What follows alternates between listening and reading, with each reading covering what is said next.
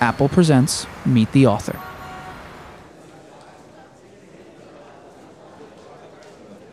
Please welcome this evening's guest moderator, music journalist, and editor in chief of The Talk House, author Michael Azerrad, and tonight's guest, founder of the indie label Sub Pop and author of Experiencing Nirvana, available now on the iBook store, Bruce Pavitt. Good evening.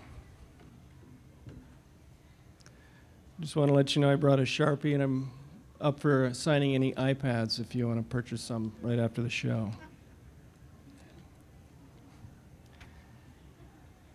Well, this project is essentially a photo journal, but there is some writing, and I'm just going to read to you the synopsis of the book here, and then we'll do maybe a, a quick little um, demo of, of the inter- featuring the interactivity of the book. Experiencing Nirvana, Grunge in Europe 1989, is both a photojournal and a grunge rock microhistory, an inside look into a crucial eight day period in the touring life of Nirvana and two other Seattle bands as seen through the eyes of myself, the founder of Sub Pop, the Seattle label that first signed Nirvana in 1988. The dramatic eight days covered in this book, from November 27th through December 4th, 1989, represent a turning point for Nirvana. In this brief period, the young band goes from breaking up in Rome to winning over the influential music press in London at Sub Pop's Lamefest UK showcase, setting the stage for their imminent popularity. On November 27, 1989, when my business partner John Poneman and I arrived to meet the band in Rome, they were almost finished with a grueling six week tour of Europe. Although determined to promote their grungy, riff heavy debut album Bleach, their travels with fellow Sub Pop act Tad had left them exhausted. Providing label support, John and I did our best to revive the spirits of a frustrated and downcast Kurt Cobain, who then managed to continue to London, where Nirvana played the biggest and most important show of their career to date. Lamefest UK, held at the 2,000 capacity Astoria Theater, featured three Seattle Sub Pop acts Nirvana, Tad, and popular headliners Mudhoney. Although Nirvana opened the show, their heart pounding performance won over the crowd as well as the powerful British press, who went on to proclaim that Nirvana was Sub Pop's answer to the Beatles. It was then that the world's attention began to focus on the band that would become the biggest rock act of their generation. Thank you.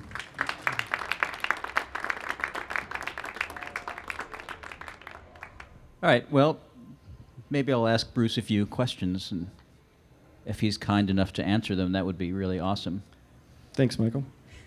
Um, at, at the time, Nirvana was hardly the biggest band on Sub Pop. That was Mudhoney. Definitely. And maybe, and Tad was emerging as this, you know, outsized personality. Definitely. And so, where where was Nirvana in the scheme of things as this tour that you documented started? Nirvana was the perennial opening act. Uh, when we first signed Nirvana a year and a half prior in Seattle, uh, the first show that they performed at had four people in the crowd. It was myself, my business partner, the doorman, and uh, the bartender. That was about it. And over that year and a half period, they started writing better songs, uh, refining their performance. They were steadily getting better and better, but they were still essentially an opening opening act. And I and at the end of this book, you'll see that when they performed in the context of the of the three band bill, that they they won over the very influential British press, and I really see that that show uh, was kind of the beginning of their ascension as uh, international rock stars. What um, what do you think happened on that tour to Nirvana? Like, what there was something crystallized that vaulted them from this, from the opening band thing to this phenomenon. Well, as as grueling as their tour was, I think spending five and a half weeks doing shows every night, uh, had to have really, uh, really forced them to to come to terms with their their talent and uh, I believe that their their sh- their live show really became refined on that tour. And and you and Jonathan wind up in Rome for a uh, you collide at this very dramatic point in in the tour um, that uh, almost spelled the end of the band apparently. And there's you know there's pictures of that show. Uh, Bruce describes it in you know riveting uh, detail about about what happened.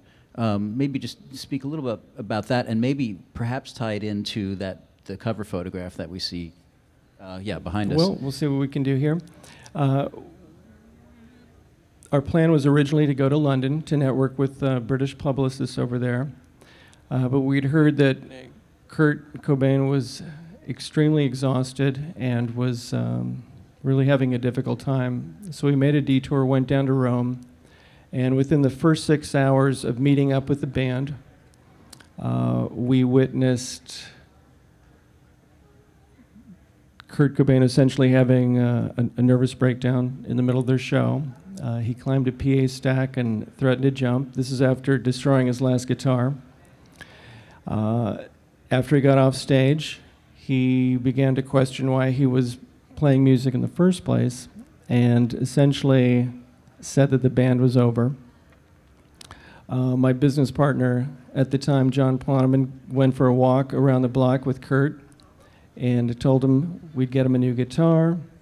We'd take him out of the van and spend a day walking around Rome to just give him an opportunity to relax and uh, maybe revive himself.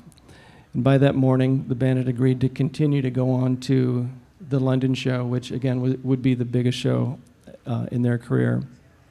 Now, we spent the day walking around Rome, seeing the sights, and for whatever reason, I was compelled to uh, kind of intuitively take this shot of Kurt. This is at the Roman Colosseum at one point.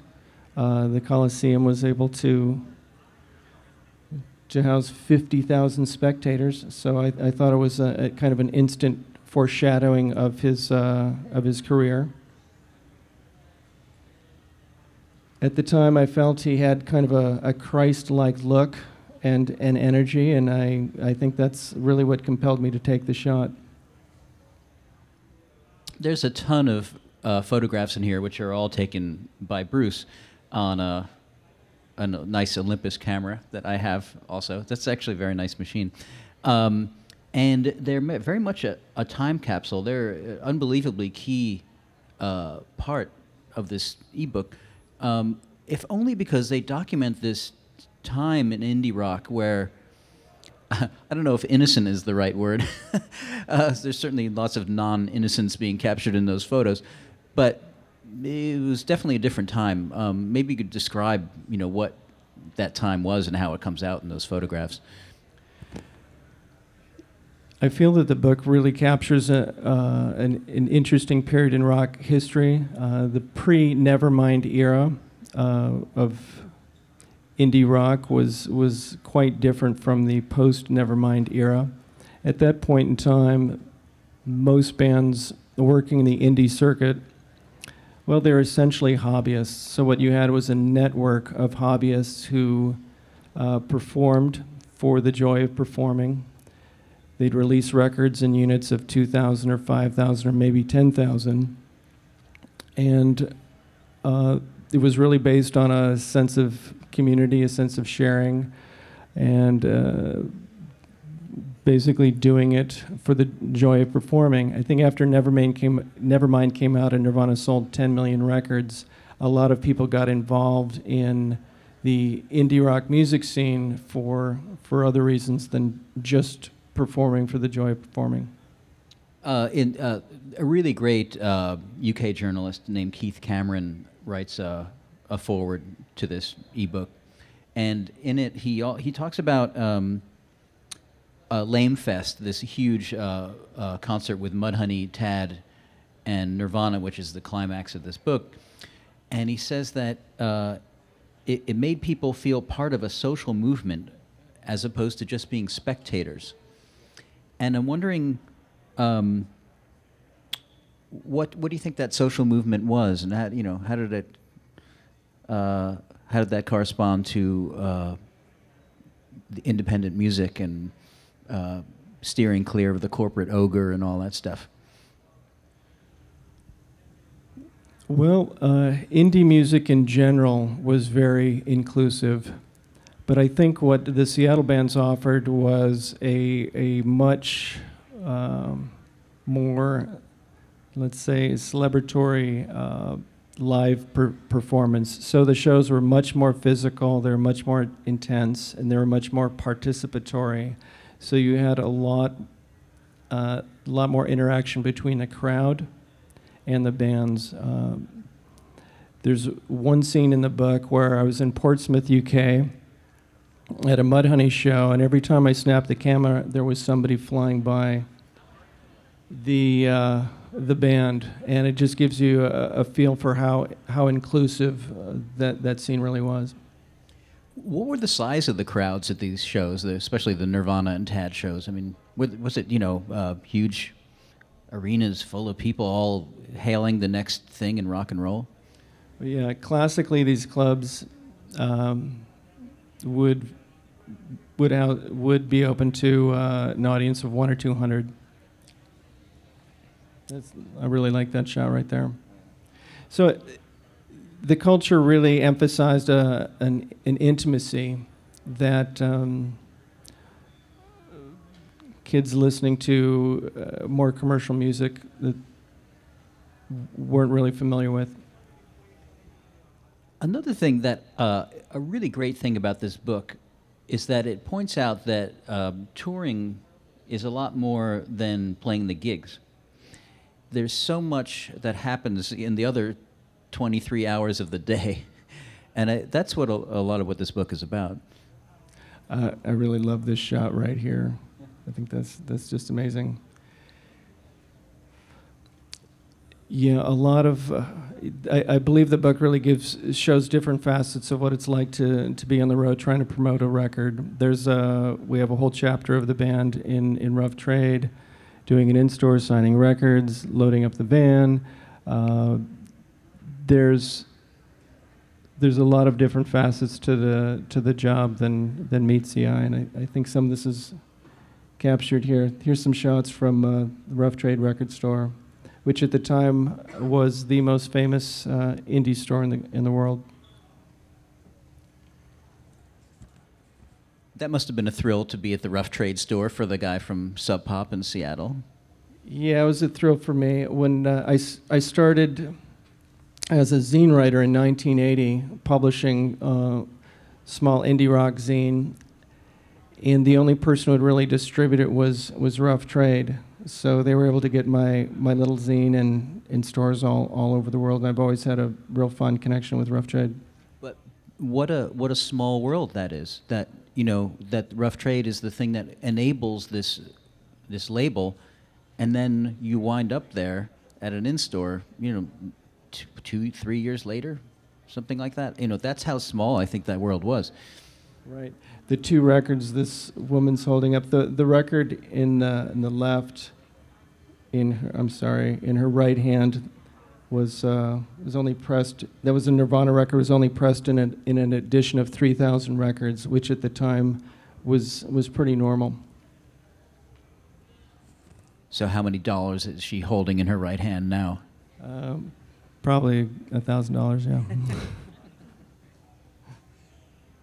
um, at one point you say that the the bands made their mark on Europe. How did Europe make its mark on those bands? Hmm. That's a very interesting question. Um, I think being in Europe gave the band some insight into. Um, a more refined way of doing things. You know that life life could be better, accommodations could be better, uh, press coverage could be uh, more efficient. Uh, John Peel uh, worked for the BB, for BBC One. Uh, his radio show was broadcast all th- all throughout the UK.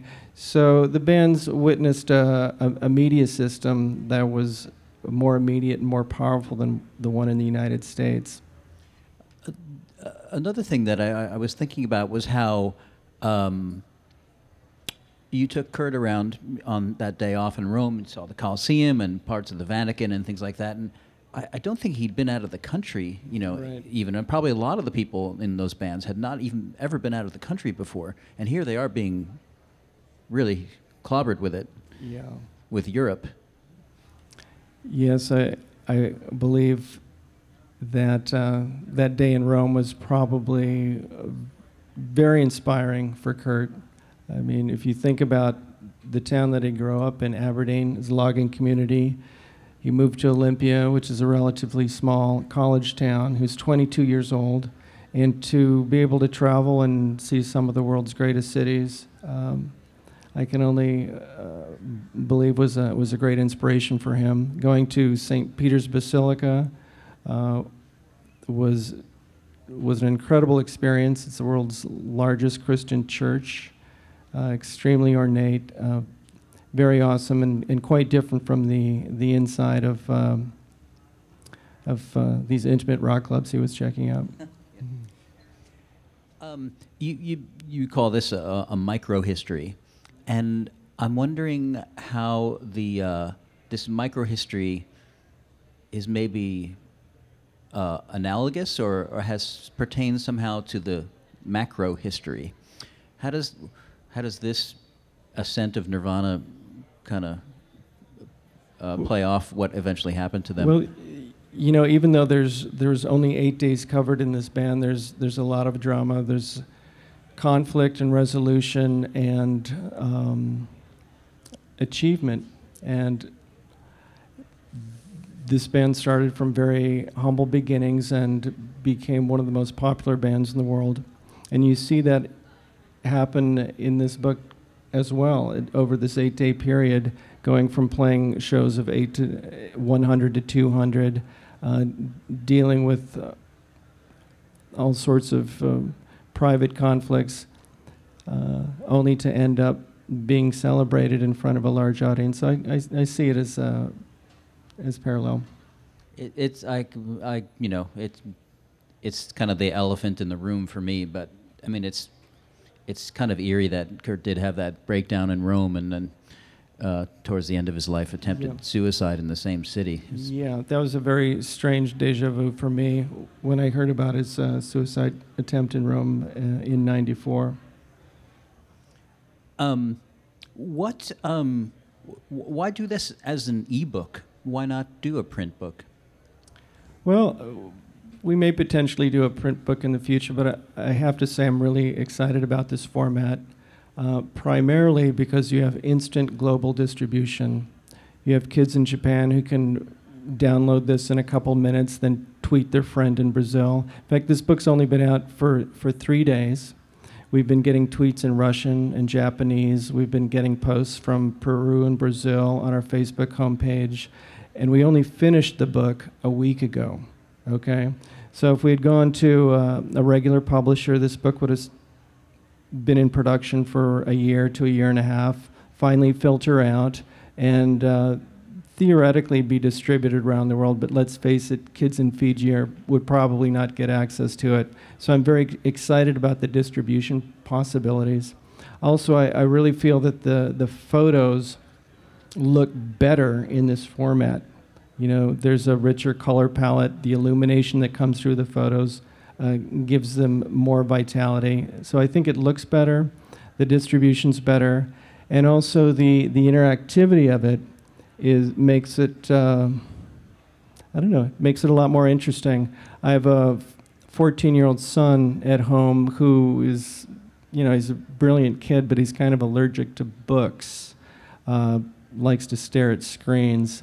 And I kind of had him in the back of my mind when I was piecing this together. Uh, of course, I have another daughter who's 19 who's kind of allergic to screens. She's very analog and cuts and pastes things, but I think I can convince her that this is a cool project.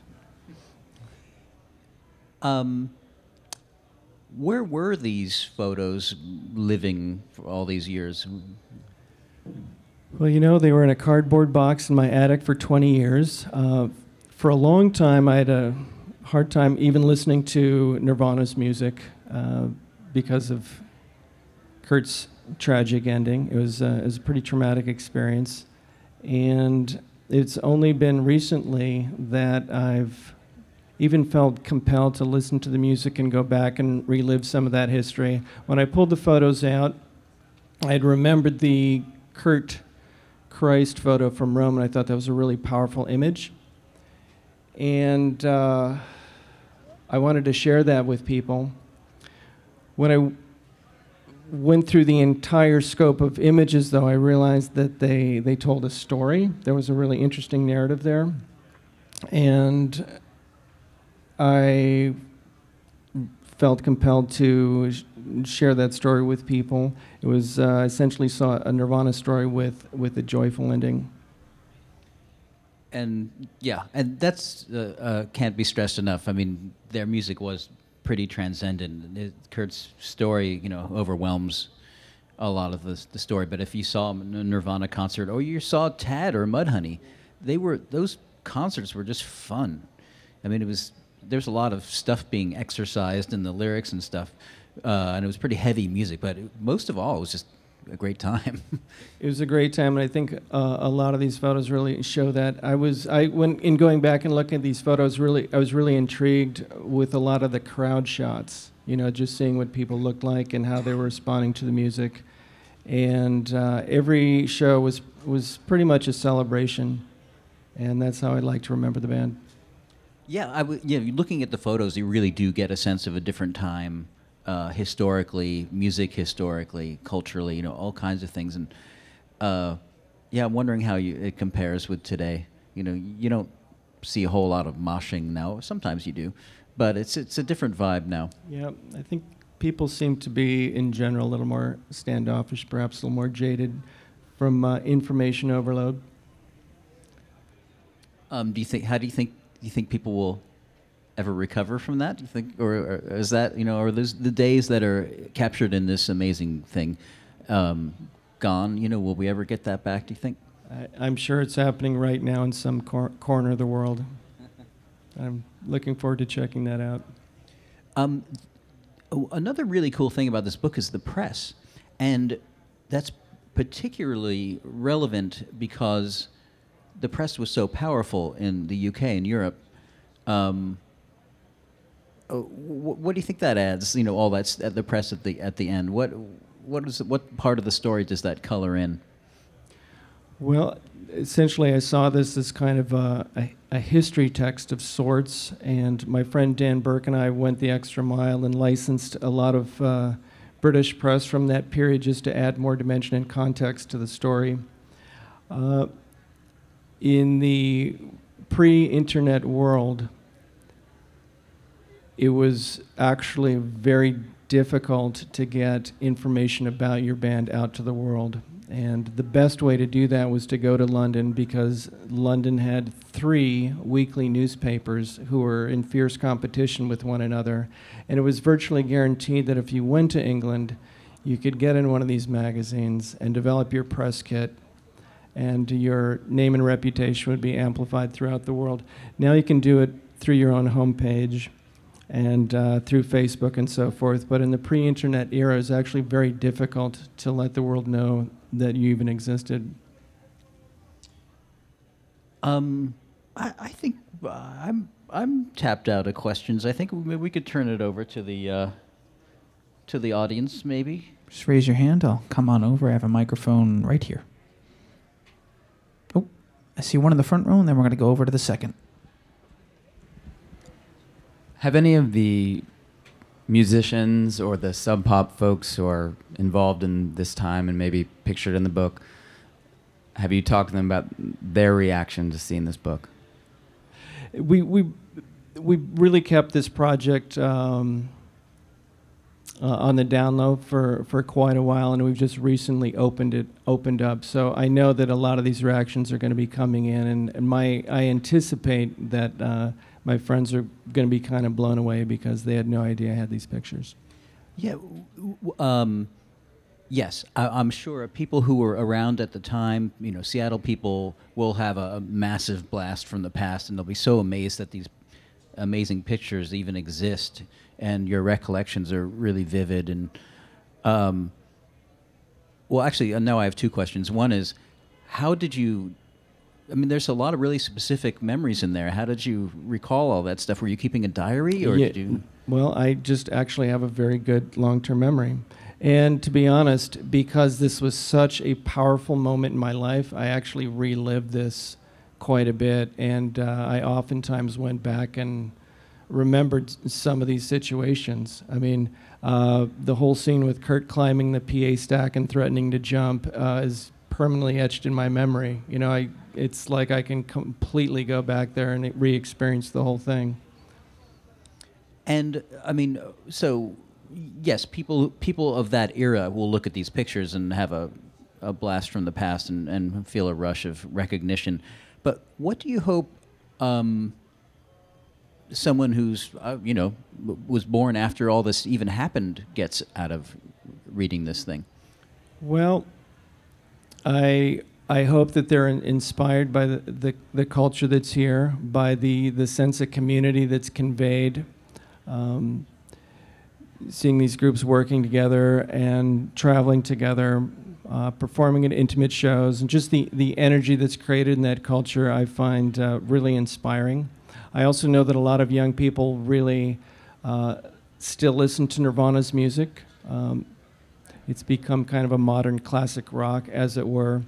And ultimately, I really feel that uh, young people will be able to tap into this story and connect with a young artist uh, at a, a more innocent period of time where um, there was there was a lot of there was a lot of joy expressed really as uh, at these shows and in just the relationships of the artists.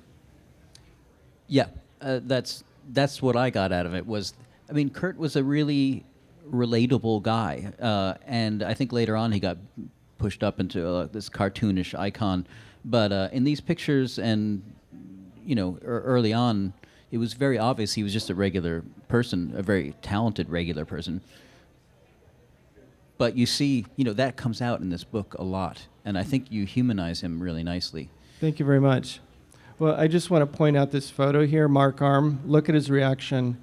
Now, some people have said that this show uh, really wasn't, Nirvana really wasn't very good and that nobody was impressed. And this is what you'll read in some of the Nirvana bios. And I'm flipping through these photos. Dan, could you go back to the last photo that we just saw?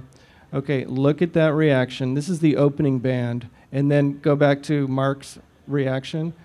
Okay? So then you, you have the singer from, from Mudhoney uh, basically looking look at that. I mean, it's almost staged, right? Mark, could you express complete, you know, uh, it, it just cracks me up how how this story really came, fell into place there. And uh, Mudhoney and Mark are obviously endorsing the band and going, I cannot believe the reaction to this to this show. You see it right in his look. It's it's amazing. And that that actually has a lot of a lot of impact because Mark Arm is not the most easily impressed guy. He's quite the connoisseur, and he's pretty skeptical, you know, guy. And uh, for him to be, have, make that "I'm blown away" kind of face is pretty impressive. We have uh, another question in the second row. I believe I saw a hand up. There it is. Okay. Uh, this is kind of a random question, but uh, what have you been listening to lately? Like anything knock your socks off recently? Okay, I'm going to mention one singer who I really like right now. His name is Sean Hayes from the Bay Area, and he's an indie artist, and he somehow melds together soul, folk, and for lack of a better term, indie rock. And I think he's got the best voice out there. If I had to listen to one new artist, it would be Sean Hayes. I love his voice. I see a few more in the front row. We'll start in the middle, work our way back out. Hey, so you mentioned these images were in a cardboard box in your attic. What else is up there? And do you have any Oh. other plans for future projects like this? That, that's a good question. I mentioned earlier that uh, I was a zine writer. I actually put together um, the first indie rock zine in the United States uh, in, in 1980. at that time, there was a lot of m- more stylized punk rock zines being published, but my zine was the first zine to, to say, to look at music through the lens of independent publishing. So I reviewed specifically records that were being put out independently. And what I would like to do is create a digital index of those zines so people could go back and, and review some of this very obscure information, a lot of which is not available on the internet. And and the name of that zine was, That was Subterranean Pop. hence the name. Little history for you. Yeah. Uh, second question in the front row. Who was Nirvana listening to during this period? Who was influencing them? Excellent question, and uh, I, I addressed that in the book here.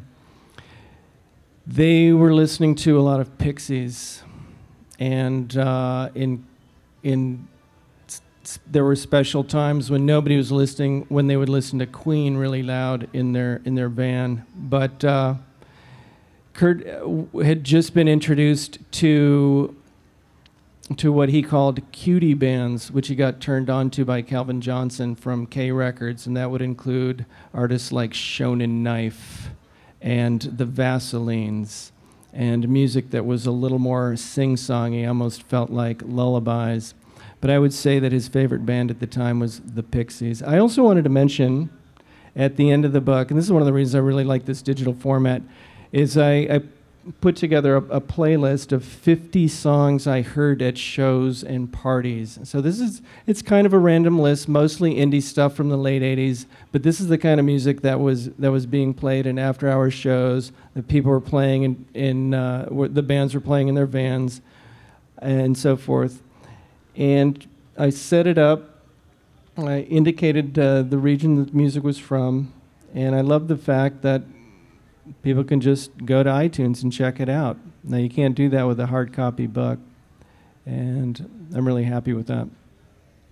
Yeah, you mentioned a few covers that Nirvana, or at least two, Nir- that Nirvana did, and the importance of that. Oh yes. Uh, there's there's another aspect to to this uh, this project. There's a we've got an interactive map that also has uh, various data, including set lists from their shows. So when you when you review the set lists, you'll see that at almost every show they would jam on different covers. So Kurt Cobain was a real student of alternative music. You could see that he really loved sharing tunes with people. Uh, they covered Captain Beef, Beefheart, B-52s, Stooges, Chuck Berry. So every show that they performed at, they'd pull out a different cover. Uh, Kurt really enjoyed talking about music and sharing new, undiscovered music with people, and uh, that was one of his true joys. At the end of the book, when he got on stage in London at the Astoria show, he took great pride in announcing that the Vaselines were the greatest band in the world, and he performed one of their songs, and they literally only- sold about 2,000 records. This is a great case of, uh, this is a great example of how the indie culture works. You take uh, typically the this network of hobbyists would take great pride in sharing the uh, the greatest but most obscure band they could think of, and you would just keep trying to top each other. And uh, well, and and later on, Kurt, of course, wore wore T-shirts of all those bands as prominently as possible. Uh, but that was uh, that was partially because the internet hadn't been invented yet, right? So people had to. That was the way you shared information. That's the way you shared information was uh, through zines and just going to shows and hearing covers and so forth. Music fans had to work a lot harder back then to dig up obscure music, um, for for better or worse. We have time for one more question. I see another one in the front row. So you mentioned that uh, the night you signed the band, there were only four of you in the room. Where did you hear about the show? How did you hear about the band? We we we set up the show. We yeah, I guess our promotional job wasn't too good. Basically, uh, John had called down to the Central Tavern and, and asked for for a slot, and they said, "Well, we really don't have anything. Well, can you stick them on eight o'clock on a Sunday night, which is, let's face it, that's probably the worst time you could possibly do a show." So it was essentially an audition. And did, you heard something in there.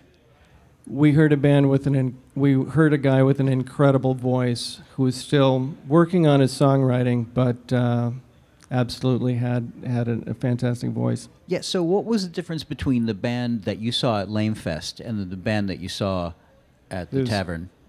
night and, night and day. The band I saw at the Central Tavern, uh, basically they stared at their shoes the entire time. We listened to their set. We didn't think they really had any good songs, but we thought, well, they do this one shocking blue cover called Love Buzz. That's pretty good. I'll tell you what, guys, go in the studio and do do that cover song. We'll squeeze out a single and, and, and we'll see how people react to it. And it actually got an incredible reaction. We wound up putting Bleach put, putting out Bleach, and their, his songwriting just kept getting better and better and better, and their performances kept getting better. Yeah. What was, so, what was the difference at Lame Fest? What were they doing differently? Well, they were uh, they a they had m- better material, and b they were moving around a lot more, and uh, Kurt was leaping up in the air and landing on his knees and. Uh, let me see. He took the guitar that we purchased him and pitched it to Chris Novoselic, who then swung his bass around like a baseball bat and destroyed their guitar. And they kind of put on a show. So, I mean, this is the guitar, the Fender guitar that you bought him in. in in Rome. In So Rome, yeah. That was like six days prior, and I was just think, I was just hoping, look, we're gonna get you this guitar. Just please, please, please, don't trash it until the big showcase. Oh, oh, oh. So, so it was it was okay. I mean, this is the guitar that basically you know saved his career, and The then guitar- he destroys it. Exactly. So he he started to up his sh- showmanship flourishes there. Okay. Um, we I guess we can we can wrap it up. Um, thanks for coming, everybody. Yeah, thank you very much. I really appreciate it.